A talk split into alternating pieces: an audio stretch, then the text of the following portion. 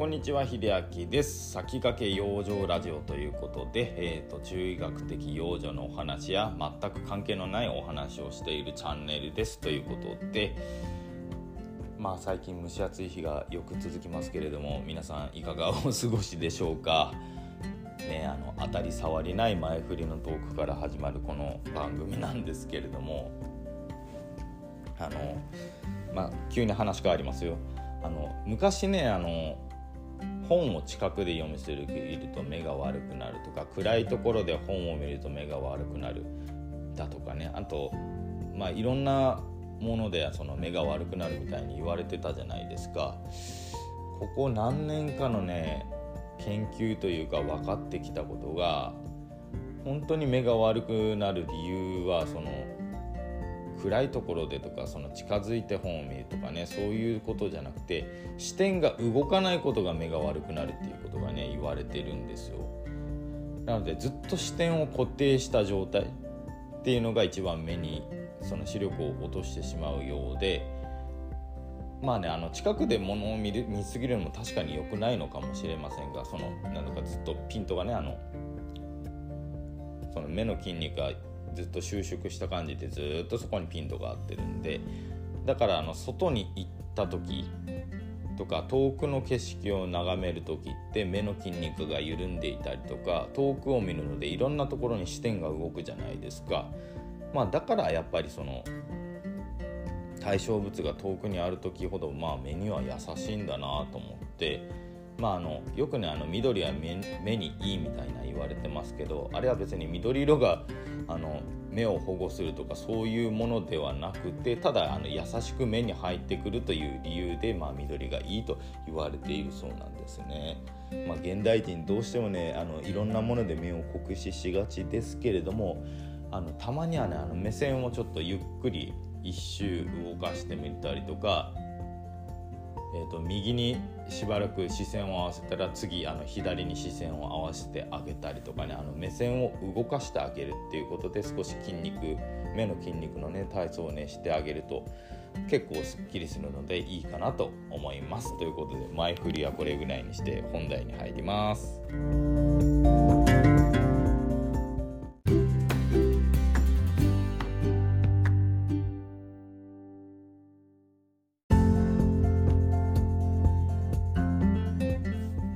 はい、ということで今日の本題なんですけれども、まあ、メンタルがなんでしょう、まとまらない方に見られる特徴っていうのをね、まあ、僕なりの視点でご紹介したいなと思うんですが、まあ、まずね、まあ、大きくふたつ僕はあるかなって思うんですよね。まずひとつは睡眠不足、あとはふたつめ、えーと、お部屋の中の環境ですね。このふたつですねについてお話したいと思うんですが、まず一つの睡眠ですよね。まあ、どういうことかっていうと、結局睡眠不足の方って脳内の整理がね追いついてないというか間に合ってないんですよね。で、間に合ってないとやっぱりどうなるかっていうと、まあ、記憶力だったり集中力、注意力、まあ、判断力すべて低下するんですよ。で、もちろんその寝ている間に、その赤ちゃんとかもそうじゃないですか、寝ている間にその日の、まあ、起こったこととか感じたことを記憶を整理しているっていうのがね言われているんですけども、まあ、成人になってもそれは当然起こるわけで、ただやっぱり疲労とか、まあ、睡眠不足によって疲労が蓄積してきたり、脳疲労自体もねあのなかなか解消されずになっていると、いろんな情報がねやっぱり曖昧なままというか散らばったままで整理ができてないんですよ。これどうなっていくかっていうと、人に物事を説明するときにあのまとまってない方いるじゃないですか。これ結構ねあの睡眠不足の方ね多く見られます。この人何言ってるんだろうっていうとき、だから主語がよくわからないとか、状況がにてんさんてんしているとか、話す順番があのあべこべになっていたりして、よくあの全体像、話の全体像がつかめない人って割と睡眠不足の方いるんですよ。まあ、なのでね、まあ、簡単に言うと早く寝てくださいっていうことです、メンタルのために。これねあの養生的にもね言うと、まあ、中医学的に言うその肝というね、肝臓の肝といって肝という部分があるんですけれども、まあ、一般的に言うとそのアルコールの解毒とかね、あとは何でしたかね、その胃腸の消化を助ける、まあ、胆汁の分泌であったりとかってのを肝臓が行うわけなんですけれども、中学的に肝っていうこの部分っていうのは、まあ、体の中の気とか言われるもの、まあ、押し出す作用でだったりとか、いろんなものを押し出したり上げる作用とか、あとは血とかあの体液とかのね流れをコントロールする部分とか、あの精神状態を安定させる部分であったりするんですよね。なのでこの肝のね流れっていうのが滞ってくると体の中にいろんな症状を起こすんですよ。でこの肝が弱ってしまう一つの原因として睡眠不足っていうのが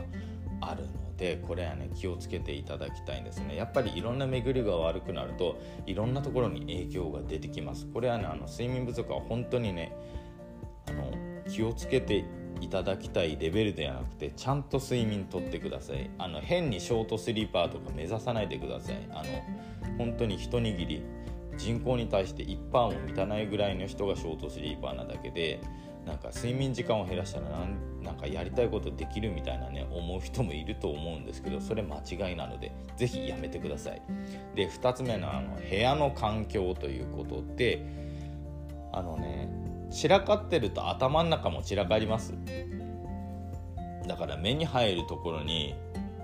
まあ、ゴミが散らかっている状態であったりとか、脱いだ服が散らばっている、物があの雑然と整理されていない、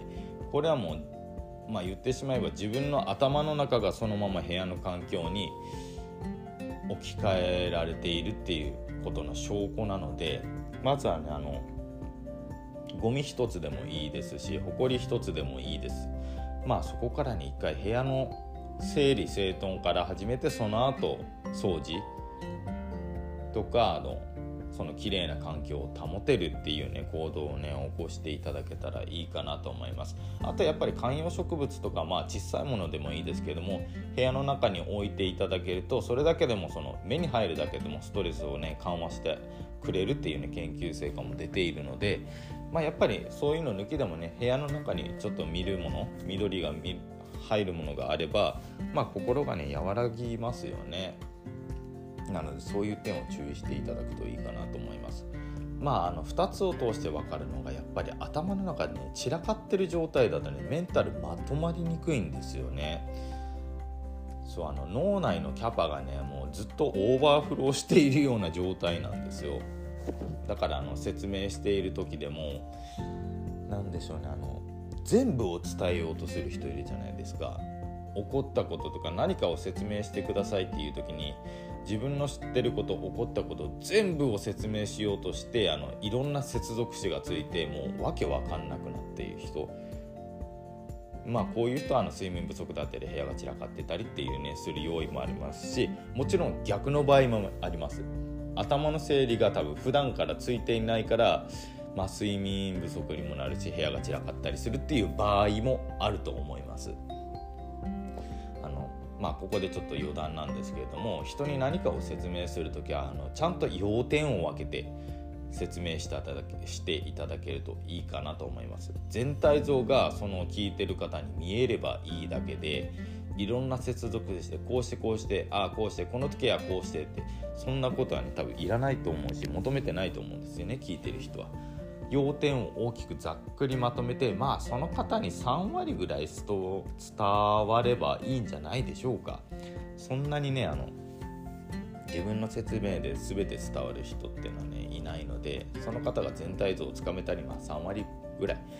つかめるような説明を心がけると、頭の中でもねあのどちらからないのかなと僕は思います。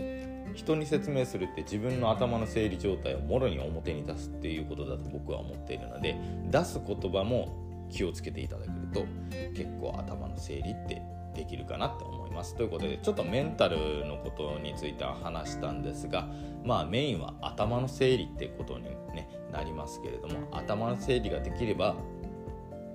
だいぶねあの自分のマインドっていうのも変わってきますので、ぜひまあ睡眠不足とお部屋をきれいにすること、あと自分のねあの外に出す言葉っていうのを大切にしていただければいいのかなと思いました。ということで最後まで聞いていただいてありがとうございました。それではまた。